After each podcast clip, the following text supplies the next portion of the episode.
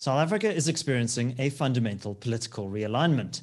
Joining me to discuss what this means for the future of the country and its politics is the outgoing CEO of the Institute of Race Relations, Dr. Frans Cronje, and I'm also delighted to be joined by the incoming CEO of the Institute of Race Relations, Dr. John Endres. So, Frans, let's start with you. We've just finished an election and we're speaking on Monday, the 8th of November. And as we speak today, there are frantic negotiation talks happening between the various opposition parties, and also the ANC is engaged in its own dialogues. Uh, what do you make of the political landscape post the local government elections? Uh, it looks, David, in many respects as we expected that it would. And that's an expectation that goes back back a long time. Um, in 2012, we attracted a lot of ridicule and criticism when we said that we expect that the ANC will lose its national majority. And we put a date on that. We said we thought it would happen in 2024. And uh, turns out we were too, we weren't uh, uh, uh sharp enough in that. It came two years before, because they're now down to 46. We made that call then not as a guess, but because we could see where the trends that are responsible for political opinion and ANC support were headed. These are, these are well understood. We've spoken about them lots over the years: uh, growth, investment, uh, confidence in the government, the polling, and we we made we saw those trends. We we said the ANC won't reform again, and um, the consequence will be that they'll lose an election. So that at, at the time we were ridiculed. I mean, the we, we were quite mad. And um, yeah, now it's it's down to that, and there's the horse trading over future coalitions, which is what we said would, of course, happen after this moment. And um, so, not not it's pretty much how we called it and expected it to be. And the great question now is which way will those coalitions go? Because from that you will get a very kind of clear read on um, what life's going to be like in South Africa over the next decade. So, John, let's turn to you. Uh, for many analysts, the expectation was always that one day a opposition party would grow large enough that it would challenge the dominance of the ANC. Uh, but you put forward a, a different thesis last week in various articles that you wrote for the Daily Friend and videos also for the CRA channel. Uh, what was the metaphor that you used to describe this new shift in our politics? Yeah, David, that's absolutely right. Um, and I think that as South Africans, we do tend to have a little bit of a savior complex, and we expect uh, one big solution to all the problems to emerge uh, from an unknown uh, location, uh, and then we are surprised when it doesn't. And the metaphor we developed to describe the situation we find ourselves in now in the aftermath of the first November elections is that in the past, you can imagine that there was a mighty buffalo who roamed the savannah and dominated the entire landscape all around him, which is the ANC. And that mighty buffalo was accompanied by a little calf, the EFF, and analysts would look at these two animals and wonder from which bush a lion was going to leap to take them down. And people would look at various bushes and look at various critters on the savannah, wondering if they were going to be the ones to take the buffalo down. And as it turns out, there is no lion coming to the rescue, so to speak, but rather what we find is that there is a pack of wild dogs. That is a collection of smaller parties that are uh, potentially united in their opposition to the ANC and EFF if they can uh, be made to understand that they pursue a common objective. And if they do, and then this collection of smaller parties, the wild dog parties, does have the potential to bring down the mighty buffalo. I think we can already, uh, carrying this metaphor further, assume that the buffalo is not as strong as it once was. Um, the ANC came in with 46% in these last elections. Um, it is weakened by a variety of factors, including a loss of credibility, uh, a loss of public support as a result of poor service delivery and corruption scandals, but also weakened through other factors, including a lack of money both within the party, where salaries to employees haven't been paid for a, a number of months, as well as in the state, where the fiscal deficit is very considerable, the debt is escalating, and we find ourselves in quite a difficult position. And all of these are signs that the buffalo is weakening, um, and the opposition parties are spotting an opportunity in the run up to 24, 2024 and wondering what possible use they can make of that. And these opposition parties, the wild dogs as you describe them, they're often not entirely on the same page. They have ideological differences. Uh, some of them have personality clashes that existed in the past that drove them to splinter away in the case of Action SA and the DA. Uh, so, can this very disparate set of interests actually coordinate their activities sufficiently to bring down that mighty buffalo? That that seems to be quite a tall order and quite a lot of opportunities for uh, those potential coalitions to break down as well. Mm, I think what it requires is a kind of mindset shift, because of course, as a, a leader of a political party or as the strategic management, you are very focused on identifying your core constituency and serving that core constituency. And that is the reason why we have multiple parties. Um, so you've got uh, sort of a more Christian oriented party in the form of the African Christian Democratic Party, the ACDP. Uh, you've got the Democratic Alliance, which hews classically liberal. You've got the Freedom Front Plus and Inkatha Freedom Party, which are both regional or ethnic parties in their orientation. And all of these parties do seem quite different, but we believe they also have certain very fundamental values in common such as a commitment to property rights, to a market economy, and to the rule of law. And if this uh, shift in mindset can be clarified to these parties, I think they will be uh, begin to understand that this is very important that they have these things in common, because they stand in juxtaposition against the ANC and EFF, which do not hold these values as highly. Uh, and that I think is the basis for the idea that they can work together in opposition to the ANC and have quite a good chance of bringing it down.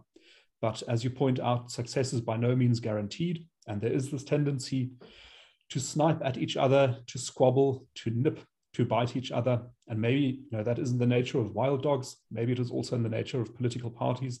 And perhaps we shouldn't let ourselves be too concerned and too distracted by that, but rather keep our minds focused on the grand objective. Okay, so there's going to be a lot of noise, uh, a lot of toing and froing over the next few years. But now, Frans, you for a long time have expounded the thesis that South Africa is primed for the emergence of a center right movement. Uh, South Africans tend to be fairly socially conservative, and maybe some of these voters who have long been disaffected with the ANC and some of its more socialist orientation have struggled to find a political home elsewhere for whatever reason, but now are potentially being animated and activated to support a new movement. And it certainly seems that Herman Mashaba embodies some of this uh, and his Action SA. What do you make of, of Action SA in particular? And because it doesn't seem to be very strong in terms of its ideological character, um, but it seems to be playing a very interesting strategic game at the moment. What are some of your thoughts on, on Mashaba and, and his movement? Um, David, yeah. Look, the, the cliche and the fear on South Africa was that it would turn to the left and it would become another failed Zimbabwe, Venezuela kind of socialist experiment. And we said that's, of course, a great risk. It remains a risk, but there's, the, but the leaning of the country is actually not there. It leans to the right, and not, not so much being socially conservative. It's it's quite socially liberal. In, in it's quite uh, economically conservative, and I suppose it's not in terms of law and order. It's not socially liberal. It's a country where cell phone thieves are beaten to death in the streets. And many of the observers of that across every social and political strata feel better about themselves in, in the aftermath of such a lynching. That's, that's not a socially liberal society. And um, the, the missing link in South African politics we sensed was a movement that could capture that conservatism on the um, right of the spectrum, obviously, but but within black communities, what what we've called over the years the rise of black conservatives. And um, we haven't had that on the scene. Mmusi Maimane could have been it, uh, but I think he was so cajoled by his handlers at the time that they screwed that up. The baton, therefore, falls in a sense to Mr. Mashaba. Now, what is a black conservative? For us, it's you're absolutely unambiguous about capitalism, a market economy, and wealth accumulation. That, that you're clear on. This, this isn't about a big redistributive socialist state. You are clear on the importance of the private sector in leading the investment to make employment and wealth creation possible. That, that you're very solid on. You're, you're strongly uh, anti the kind of incompetence, corruption, and malfeasance that came to characterize the ANC. This would be the classic definitions, not necessarily the uh, attaches to every aspect of ASA's uh, work. And you're strongly anti-racist, and the ASA thing has, has that as well. And if you polled South Africans at any point over the past 20 years, you'd see this thing as a winner. If you if you put that offer across, you're going to win a significant degree of political support. And I think it's that force that ASA has tapped a little bit in the support that it's won in this most recent election. And if it is able to play a constructive role now as a member of that pack that John describes, the effect could be to contribute uh, significantly to the defeat of the ANC in 2024, because that is now perfectly possible. I, I, in fact, think it's likely that the ANC will be defeated in 2024 if the parties to the pact that John describes are able to cooperate very closely and effectively on the core issues. And the only reason I think the ANC will escape such a fate now, three years or so, two and a half years from now, is if the pack is split or if pack members turn on each other to settle silly historical and personal gripes and scores. If that happens, any pack member, if you're a pack member, and at this point, after getting this mandate from South Africa, you decide that what you're going to do with that is to turn on your peers in the pack and try and and and and uh, uh, go after them, the ANC escapes and it's in the clear. It's as good as just putting the ANC straight back in power to continue with another five or ten years of destructive policy and looting. So if I have a concern, it's a concern we've reached this point. I don't think South Africans realize how close to the moment of reform we perhaps are. It's 901 days or something from when we film this that, that the next election probably is going to take place. And, and the morning afterwards, with the ANC below 50, this broad coalition could actually set about forming a reformist government, introducing what many people had hoped the New Dawn reforms would be. We, of course, told you that they wouldn't be New Dawn reforms and, and that we were we were castigated for, but later proved right. So we're close to this thing. And one other thing I'll tell you, then I'll stop, is, is the pack John describes as a necessary step towards reform. The DA had become a kind of coalescing point for proper opposition to the ANC. But that meant you were sticking black conservatives and evangelical Christians and all and liberals and all sorts of people in one organization. And liberals, which is what the DA are, and conservatives, I mean, the mainstream confuses them with each other, but they're entirely different things, will fight with each other if you put them in the same tent. There are enough issues of disagreement, not to mention evangelical Christians in the mix and all, all sorts of others. By breaking them up and allowing each of these little groups to sit in their own tent, you actually get, how's this? I've never used this phrase before, unity and diversity. And, and sufficiently so to beat the ANC. It's a winner and it will work as long as the parties to this front actually have the primary objective in mind. And uh, by the time you watch this, you'll, you'll have a better sense of that. But if you've seen one of them peel away, uh, uh, it, it, will be, it will be very hard. Then, if that happens, then if, if they're not going to work together towards reform, then that avenue to success for South Africa, the pack, isn't going to work then you need to look at new alternatives. And, and there, there are myriad of those that, that, that will come up.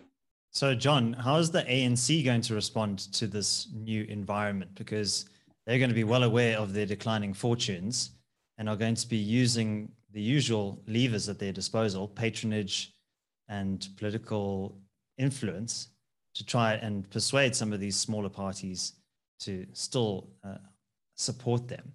So, how also will they respond in terms of their policy proposal to the South African electorate?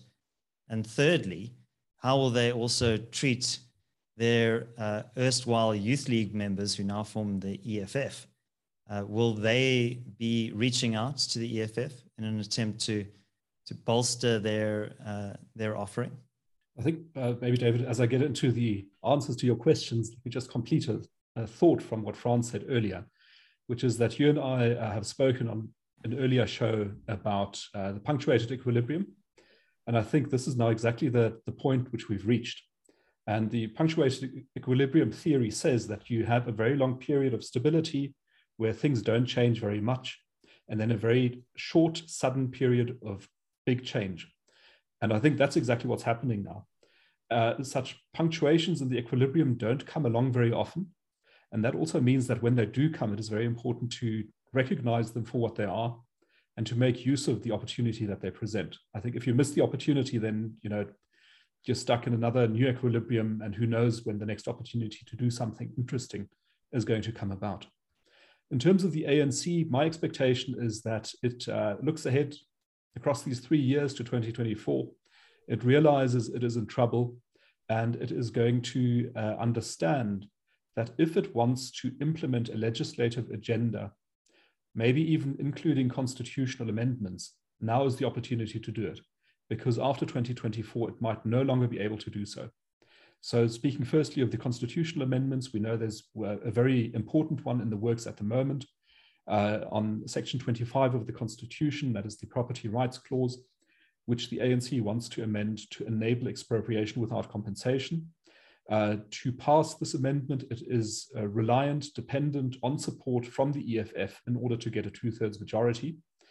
Currently, that two thirds majority exists as an option but probably after 2024, it will no longer exist. So the ANC and the EFF will be very clear that this is their window of opportunity. If they want to pass it, they have to do it now. Mm. The same also, I think, applies to normal legislation. Um, you know, if the ANC ends up with below 50% in 2024 or after 2024, it might no longer be able to dictate the legislative agenda. It may have to negotiate far more to make far more compromises than it is accustomed to making, and that is not an appealing prospect. So my expectation is that in the run up to 2024, we're going to see quite a lot of pressure on Parliament, on the legislative process to introduce um, legal changes which the ANC considers to be important for its agenda. Um, the ANC might well recognize that it is in trouble and wonder what it can do to get out of trouble. And here again, legislative changes can form part of that. So the ANC might think of measures it can introduce to shore up its, its support. But my sense is that most of those changes will be driven by an ideology that is hostile to the changes that would need to be made for it to shore up its support. And they will rather undermine the party's strength. Um, but the party, I think, sees no alternative to pursuing those kinds of policies. So it will aim for more redistribution, uh, for more state power, for more state involvement in the economy. And all of these things will be as counterproductive in the next three years as they have been in the past three years. When it comes to the ANC's relationship with the EFF, um, early signs from the coalition negotiations are that the ANC is being ostracized a bit. So there's been quite a large number of parties who have already said that they would not work with the ANC, um, the DA among them, uh, Action SA as well, the IFP in KwaZulu Natal um, as well. And that is sort of closing down the option space for the ANC quite a bit. And it is uh, leaving it stuck in a small room with the EFF. And so I think that there is going to be uh, a toenadering between the EFF and the ANC in certain municipalities. And that may well also spill over into the national political arena. Uh, and that is a concerning development in one sense because the EFF is quite radical and its policies are even more concerning than those of the ANC. But on the other hand, it may well be a process that accelerates the loss of popular support for the kinds of policies that both of these par- parties endorse, and it may hasten the change that might occur in 2024. Yeah, and obviously we're recording on Monday, the 8th of November, so we'll see what happens between now and the publication of this video. But Frans, let's turn now to the DA because they suffered some reversals. They went down to 22% at the uh, overall national aggregate level, uh, but still the largest opposition party and could potentially play an outsized role in forming this new uh, potential broad united democratic front against the ANC. Where do you think the party is at at the moment? Because they've had some leadership changes over the last year or two um, and seem to be, uh, ideologically at least, a bit more coherent. But is their offering resonating with the electorate? And how are they going to be building their strategy in the build up to 2024? I think the DA is doing really great, David. Um, they they lost votes, yeah, but those votes weren't lost to the opposition.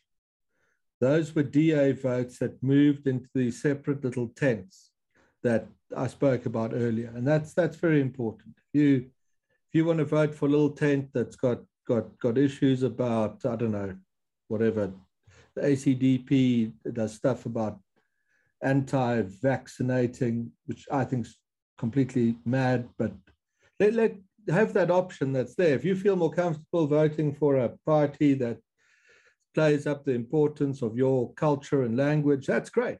But it's not a thing a liberal party is really able to do for you. Then that's fine. So, so the DA, yeah, but but what I call the sort of broader block is has grown in terms of a share of the vote, and it's grown because of this splitting up, this unity and diversity. I think the the the the sense I get of the DA on coalitions and the like is very pragmatic. You'll know, of course, whether we're right. And and my sense is the view has become, and I want to tell you a bit about the ANC's view on coalitions, that they'll go into coalitions where they've got a really solid base to work from. So where all the partners to the coalition agree on the broader terms, want to do the same thing and want to work together. Where that's not possible, go sit in opposition these these half-baked coalitions with with your ideological adversaries can never work. And and uh, I, hope they'll have the good sense to steer clear of those. And to say then look if you don't give a mandate to the, this block to actually run the town or city you live in they can't come and run it after the fact for you. And you've got to you might vote for them, but you actually got to do more to get more people out onto the streets and to vote for them as well if you want a, a different uh, future. That's good. On the ANC, uh, they, they, uh, as, as I sort of read things, at, at the highest levels, there's a sense to go into opposition as well. Um, I mean, if, if, if the Ramaphosa ANC now gets into a formal alliance with the EFF, Mr. Ramaphosa is going to go to an investment conference and say, hi, um, my government is trying to grow the economy and and be successful and and so on. I mean, it will it will it will reveal what we've always held is is is is the lie about the idea that the ANC is is set for reform. So that's not assured. At the lowest levels of the ANC, there's a different mood. Because if you've been a councillor in, in an ANC run corner of the world, then the chances are that, that you've been stealing. And you've probably been stealing in cahoots with your EFF mates and a couple of others. It's not just those two. Now you've lost, you're the ANC. You want to get back into that municipality. You've lost your majority. You're going to run straight to the EFF and say, let's make a deal. So that at a local level, you can continue managing your fiefdom as you have done. So there, at the local of the ANC and at the national, there's a different attitude towards coalitions. But you know, the ANC is a decrepit organization, bereft of ideas. But but even in despite that, there is a sense at its highest levels that if we are now in with the EFF, we're this is, I mean, either we've got to destroy the country and the economy, sink its constitutional uh, safeguards, and and hang on as best we can, do Venezuela, or uh, we we're completely screwed. because people will realize that no reform could possibly come out of a coalition like this. So the, the sense to sit on the sidelines is also good. You might therefore get this, this peculiar position where in some districts of the country, no one is falling over each other to go and govern and, and rather sitting back and saying that they're not going. Then a whole lot of interesting things happen that I'm not good enough to tell you. But um, but but then you know, these things do then happen to your town. It's a no one's in charge. No one wants to run. No one has a majority. So, John, we at the Center for Risk Analysis release Monday morning risk alerts, which are short two page alerts flagging the key risks in South Africa and the world for our clients. And the closing sentences of this Monday's risk alert was regarding service delivery in some of these hung councils which you suggested uh, might not necessarily improve, in fact, might get worse. And the, the closing line was advi- Our advice is to anticipate bumpy governance in the years ahead and to create as much self sufficiency in your household and community as you can muster in the interim. And I suppose these are going to be some of the transitional pains and disruptions associated with this new punctuation of the equilibrium. Um, so, do you care to flesh that out in, in a bit more detail? Because it seems that service delivery is going to suffer under this period of interregnum where, as Gramsci said, the old uh, has yet to die, but the new cannot be born. Uh, what are we looking at in terms of uh, the, the actual experience of ordinary South Africans uh, in this country and their experience of government? Well, I think we had 27 hung councils in 2016. Those are councils where there was no single party that had over 50% of the share of the vote. And now we've got 70 out of 213 councils. So about a third of all councils in South Africa now are hung councils where no single party has a majority. Now, the interpretation here is that we are not very good at coalitions uh, as a country, uh, given what we've seen in Nelson Mandela Bay, Johannesburg, and Tshwane. So if we're going to see coalitions all over the place, and they're all as bad as those coalitions were, then governance is not going to improve. And uh, I've, I've seen comments that uh, you know governance in many towns has already collapsed under the ANC, even when it had a majority. So what difference is it going to make if there's no majority and you've just got a group of parties you know, struggling to run a place? But uh, I do think that it is more likely to get worse. Um, uh, at best, stay the same but not likely to get better. And the reason for that is that these various parties in the coalitions, uh, in all likelihood, are going to uh, find it difficult to work with one another smoothly, uh, and that there will be lots of jockeying for positions and for power that will create instability and volatility in administration, which citizens will experience as uh, worse service delivery. So I think in the next three years, we'll see a continuation of the theme that Frans and I have been speaking about to audiences in various parts of the country, and that is the receding state. Um, you know, that, that really was most found its clearest expression in July in KwaZulu-Natal, where the core function of the state was nowhere to be seen when large numbers of people went on looting sprees uh, and uh, on protesting sprees uh, and were left unchecked by the state. The state was nowhere. Uh, and that, as a matter of fact, continues to be the case until today where after the unrest, the government announced that there were 12 instigators uh, and that the investigators were making good progress in identifying them and bringing them to book. But as a matter of fact, no such thing has happened. And I think the state really doesn't uh, really have a, a good handle on what's going on, nor the ability to do anything about it. That is a trend that's likely to continue over the next three years. Uh, the money isn't getting any easier. It's going to become even less competence in the central administration won't increase, it'll become worse. And therefore, you are going to be exposed to a failing state as an individual, as a family, as a community, as a business. And you must make preparations for that. Um, and that means that wherever you can, work with your community, um, with uh, allies, with friends, with businesses in your area to make sure that you're able to keep producing the services that you need to make um, a life sustainable and, and, and livable.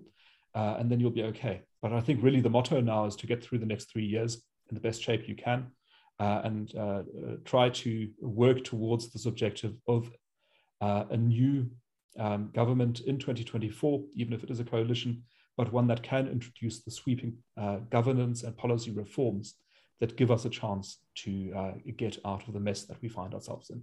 So, Frans, in the immediate aftermath of the riots, we had you on the podcast and we spoke about many things, uh, including developing a plan B, uh, which was the final chapter of your recent book uh, on the future of South Africa. Uh, do you care to elaborate on some of those themes? And uh, has any of your thinking shifted given the changes that we've experienced in politics? Would you revise your advice or would you stick to your original recommendations?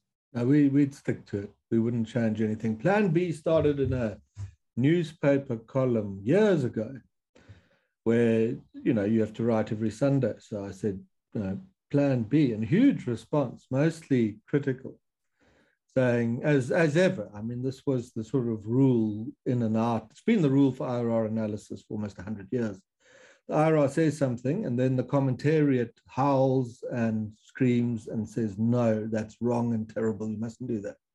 And about, about 10 years later, it's usually about a 10 year lag time, the commentariat catches up. And we said develop a plan B, and plan B just meant hedge yourself on South Africa. Because if you're not hedged, there's no way that you're going to be able to continue to play a positive role in influencing the trajectory of the country.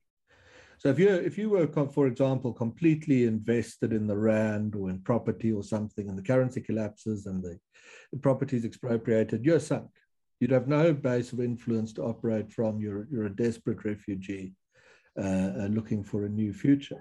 If you hedge yourself well on South Africa, and you do that not just financially in terms of asset allocations and things, you do it in terms of your career. Where can you work and for whom? Are you going to stick it out in the civil service? Are you going to stick it out in large corporations that that that we knew would become incredibly what was later called woke? I don't know there was such a word at the time, but that's what they became. You actually want to stick it out there, it's going to be tough. Where in the world or in the country can you live? Could you, you know, move out of the north of South Africa if it starts to crumble? And it subsequently did. That remains the advice completely. And well hedged people people with options. What it means is you've got choices, and it's not a South African thing. If you want to survive in a volatile emerging market, and that's all that we are, you need lots of choices. The more choices you have, the more robust you are, the less vulnerable you are to intimidation and attack by the state, which means that you speak up and you challenge the state when it loses its way. So the advice remains absolutely that. And, and now uh, sharpened by the prospect of John's uh, wild dog pack tearing down the ANC buffalo. So, John, if that buffalo is weakened and goes below 50% in 2024, there's going to be this huge temptation to align themselves with the EFF. Do you think that the EFF would want to go into a coalition and support an ANC government under those circumstances? And wouldn't that actually be a worse situation for the overall state of South Africa? We've we've long uh, heard the concern in public that the EFF would go back together with the ANC. It is an offshoot of the ANC's. It shares many of its ideological convictions and underpinnings.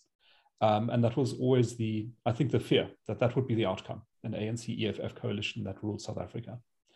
And the counter argument, which I find very persuasive, is that there are good reasons why neither of those two parties would really want to get into this.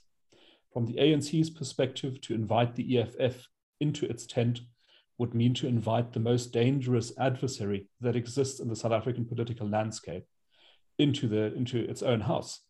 Uh, and the consequences could be quite devastating for the ANC uh, because I think they would be outmaneuvered, outthought, um, and probably uh, uh, placed out into the wild at short notice.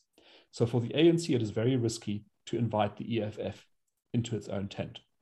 From the EFF's perspective, looking at the ANC, it sees a movement in decline, one that has run out of ideas, um, out of energy, out of intellectual uh, capability, and that is heading down in popular um, support, in credibility, and is that really the kind of movement that you would want to tie yourself to? And so for the EFF, it might make more sense to rather go its own way, to remain in, in opposition and to present its radical and very clearly presented uh, policy program to the public and try to, to win support that way. Um, that having been said, 2024 is three years uh, away, and it may be that the EFF by that time realizes that it's not making any headway with the South African public. We've seen that in its electoral outings so far, its support level is not budged far from 10%. And it may say that, you know, we're, we're not going to uh, break out of this low support level by ourselves. So we do actually need to hitch ourselves to the ANC and see if the two of us together can't pull ourselves up to a higher support level. But I think it is going to be a little bit of a, of a desperate ploy uh, and one that uh, they would not choose if they had a better alternative. So, Frans, I'd like to turn the conversation now to your time leading the Institute. And I think a, a few key battles really stick out in my mind that characterize your time leading the IRR. I think the one is the uh, attempts to push back expropri- expropriation without compensation, the EWC uh, amendment to Section 25 of the Constitution. I think the IRR was at the front line of the campaign to raise the alarm around this. I think the other was the uh, arguments that we put out into the public domain and advising our clients that the so called reform agenda of Mr. Ramaphosa's presidency uh, was essentially uh, smoke and mirrors, and there was no such thing. And then I think uh, perhaps uh, less prominent, but no less important, was our advice about the, the role of ideology and culture in informing politics, particularly around the kind of new uh, race based identity politics that seems to have swept the world, particularly the Western world, uh, critical race theory, and so on. And uh, the IRR has been very vocal about the, the risks of that. Uh, do care to reflect on, on some of those themes and the role that the IRR has played in that battle of ideas? Yeah, yeah. Well, look, property rights were always important. I mean, much of the IRR's work in opposition to apartheid was around property rights. And the reason is property rights are the basis of liberty in every free society. Because if your property rights are intact, the state can't intimidate you, threaten you, dispossess you in an attempt to get you to change your mind about a position. So that was that was central, and um, through the with the exceptions of water and minerals, the ANC through its first decade is generally okay on property rights. And after it removed Mr. Mbeki in 2007, at that conference, we, we saw that the mood had changed in the party. The left of the ANC was back in charge again. The first iteration of the of the new expropriation bill appeared in 2008. And uh, what this was about was an attempt to use the historical question of land in South Africa as a pretext to erode property rights more broadly, with the ANC being of the view that it was unlikely to reform to save the economy and itself, given those trends I spoke about. So they go hard on property rights from around 2008. And it's, it's just three years later that we make the call that these guys are going to lose an election. And I felt that we had the same uh, uh, point of departure. We knew they weren't going to reform and they were likely to lose. They knew that as well and realized that they needed to have the power to seize assets without compensation if that threat emerged. So we we we fought that incredibly hard. It's uh, going on now, uh, uh, how many years later? 10, 12 years later. And um, I think we, we held a very important line. The frustration in that fight was the opposition that we got, not from the ANC as much as from business and organized agriculture, other civil society groups, the media, diplomats, and foreign observers. Because all of them said again, we were wrong and that this wasn't a serious thing. This was an effort to do land reform. Now, anyone who had the any on the ground understanding of the ANC's land reform policies, or let alone how it runs state institutions that are meant to care for the poor, such as public schools or hospitals or police stations, would know that the ANC was not suddenly possessed with a sense of social justice and had decided to uplift the downtrodden.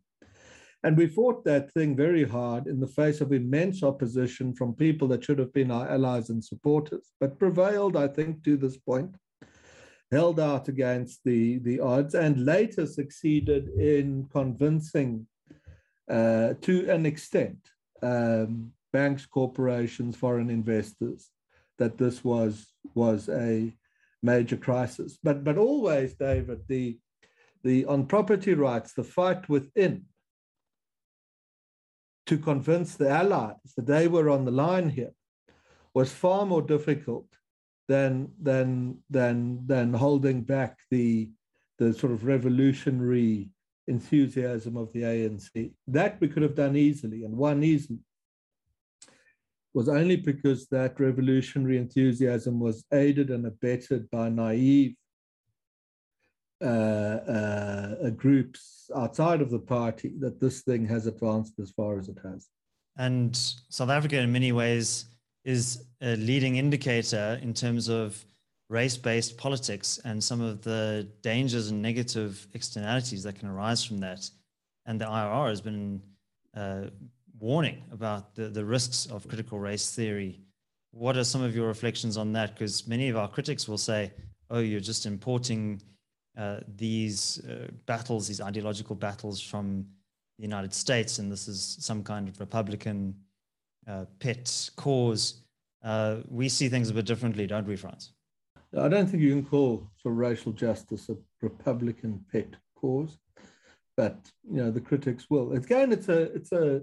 I don't think you ever really run the Institute of Race Relations. You you inherit its principal positions and you try and and advance them. And the fight against racial discrimination the idea that your race is very important and that you should be treated differently in a society on the grounds of the color of your skin was, of course, the central uh, position that the IRR, that informed the IRR's opposition to apartheid for all those years. Then, of course, it made you very left wing. You were uh, very rude things, and you were uh, obviously an agent of the Soviet Union. Now, holding that same position, mean you again accused very rude things but this time you're, you're an agent of some alt-right global conspiracy to, to, to, it just never becomes very clear quite what its objective is, this, this conspiracy. So that position we held very strongly, and we, we continue to hold that the color of your skin should be irrelevant to how you're treated in society. Your race doesn't really matter much at all. Um, and society makes it matter, but intrinsically it, it doesn't matter and that when it comes to points of empowerment, the way to do it is to empower people because they are poor, not because of the color of their skin. And we've we've put that across time and again over the years. And in the face of opponents who say it's wrong, I've never got an opponent to tell us why it's wrong. Why would it not work to help the poor why is the only way to help the poor to help people? Well, in our case, who happen to be black.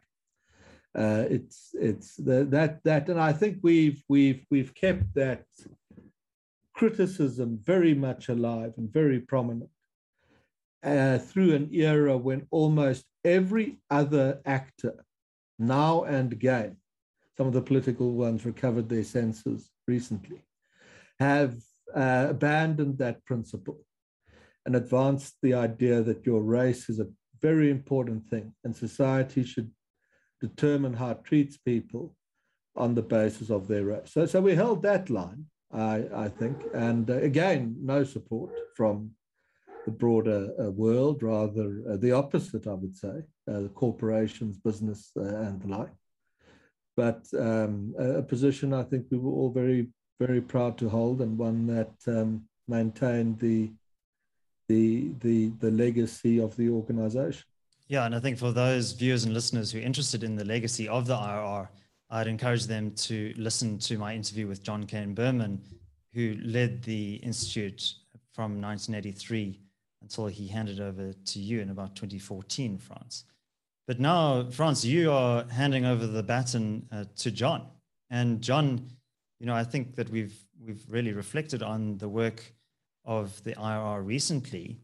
But how do you see the IRR evolving under your leadership, particularly in this new uh, paradigmatic shift that we've seen in the country's politics. And I have no doubt that you'll continue to uphold the principles of non racialism, limited government, market economy, and the rule of law, which the IRR has stood for for nearly a century. But strategically, how are you seeing the IRR positioning itself within this new landscape? Mm. I think the, the, the last point you make, David, is really the most important, which is that these principles that the IRR was built upon uh, remain the same and have remained the same for a very long time, and they will also continue to remain the same into the future. One of the key points there is that um, as, a, as a liberal or classically liberal, it is very important that people be treated as individuals and accorded respect as individuals rather than as members of collectives. And I think this is where this visceral dislike for ideas like critical race theory and race based policy comes from. We really don't like this idea of treating people as uh, interchangeable uh, members of the same set identified by a certain race or other demographic characteristic. We want people to be treated as individuals, and we want every individual to be given the best opportunity in life for social mobility, for progress in their own lives, and to provide for themselves and for their families. And the policies to do that are well known, they're well established, they've been tested many, many times throughout the world. We know what they are. And uh, if we want to achieve that, then we need these uh, principles to be upheld and policies based on those principles to be introduced. So that remains the mission, the same it's been, uh, you know, for uh, many, many years all along. I do think that we find ourselves in a slightly different position now uh, politically. And I think also in terms of how society uh, functions and is structured. So the fact that uh, political parties have become quite fragmented, I think also reflects across society in the sense that people have um, have become used to being addressed uh, on a much more granular level than they were in the past. So, in the let's say the second half of the 20th century, you'd have very large uh, parties in the developed world, so-called Volksparteien in Germany, or a two-party system in the UK and the USA, uh, that dominated the landscape. And most people would fit into one of those camps, and they would accept that the uh, degree of overlap between their values and the party they supported wasn't 100%, but they would say that's fine. You know, we can disagree on a few things. People in recent times have become far less tolerant of such differences. And I think this is reflected in the fragmentation of the party political landscape. What this means for the IRR is that we also tailor our message to uh, more precisely defined target groups, um, mirroring in a way what happened in the political sphere um, and that is ref uh, reflected in the many platforms that we uh, now run, which I think we will uh, continue to run. We'll probably add additional platforms to that that allow people to uh, identify themselves with specific aspects of those fundamental values that we represent. Um, so we've got the Daily Friend as a newspaper, for example. Um, we have uh, uh, the, the, CRA, which talks to the business community, and the diplomatic corps, the government, etc. And we have various other platforms that talk to specific target groups. That is a strategy we'll continue uh, pursuing over the coming years, um, but you'll find that all of those platforms will endorse the same values of non-racialism, um, the importance of free markets, of property rights and the rule of law, uh, with the aim of getting those principles to be more widely accepted and used as the basis for policy in this country. And John, many of our critics, most notably uh, those who penned an open letter recently in South Africa's various press outlets, accused us of abandoning our principles uh, and being unmoored from the ideological origins that characterized the IRR in the past. Do you have anything to say to, to people who might think that the IRR has evolved in a direction that's different to what it once was? I think it, it ties into what Frans said earlier. Uh, so we sort of always stay in the same place, but society changes around us. Um, and as, as society moves to the right, we begin to look very left. And as society begins to move to the left, we begin to look very right. Um, but I think that is an illusion. Um, the IRR really has been very steadfast, you might even say intransigent, in maintaining its position um, and really sticking to the classically liberal uh, foundations um, of, our, of our beliefs. Uh, so I would dismiss those accusations. I think the IRR continues to be a classically liberal organization as it has been for many years, and it will continue to be so. And Frans, do you have any final words as your time leading the Institute draws to a close? Do you have any reflections on, on this new transition for yourself and, and for the organization? No, um, but I'll tell you that I'd love to be invited back to, to appear on some of these shows and, and, and see a bit how, how South Africa ultimately evolves. I think we've, we've put ourselves now in a position where there's a serious prospect that uh, reform could be just three years away inside of that. And uh, those positions don't come around all that often. And the, the crises to precipitate that are now all upon us. And if we have some kind of great global pullback, which could happen ahead of that, the effect on South Africa is so devastating that yeah, the transition, the next transition, call it that. Uh, last one was 30 years ago. The next transition is now within reach. And um, I hope that the parties to that front to bring it about realize what opportunity there is and that they don't let it slip because that would be whoever in that group does that would be unforgivable given the consequences. Well, Frans, they say the future is another country, and I think that certainly applies to South Africa at this present moment. Well, but um, also Van said that in South Africa the future is clear; it's the past that's uncertain. at times the one is true, at times at times the other seems to be true. It's never never easy to know which. Yeah, and Jan Smuts also said that South Africa is a place where neither the best nor the worst ever happens. So uh, I, I, hope that that he is right. Although I hope on the upside that we we manage to take advantage of some of these opportunities. Uh, but Frans, I also wanted to just take this moment to thank you very much for your leadership of the institute over the years. I know you're not one to uh, put yourself at the forefront of attention. Uh, you've been well supported by a very strong team, but you've also led that organization uh, to, to new and greater heights. So I wanted to sincerely thank you for your leadership. And also, John, I wanted to wish you the very best for the period ahead. I'm very excited about this new chapter for the organization. I'm sure you'll take it from strength to strength. That will do. And uh, thank you very much for those kind words, David. Um, I think we've got some really exciting times ahead of us uh, and also some hopeful times. Uh, there's, there's a great opportunity to be grabbed, which we, we will position ourselves to do. If you enjoyed this discussion and you're watching on YouTube, please do give this video a like and subscribe to the channel. Also, leave your comments in the comment section below. And if you're listening on your preferred podcast platform, please do subscribe there as well and leave a five star review. That really helps the show to grow. My name is David Ansara. Until next week, take care.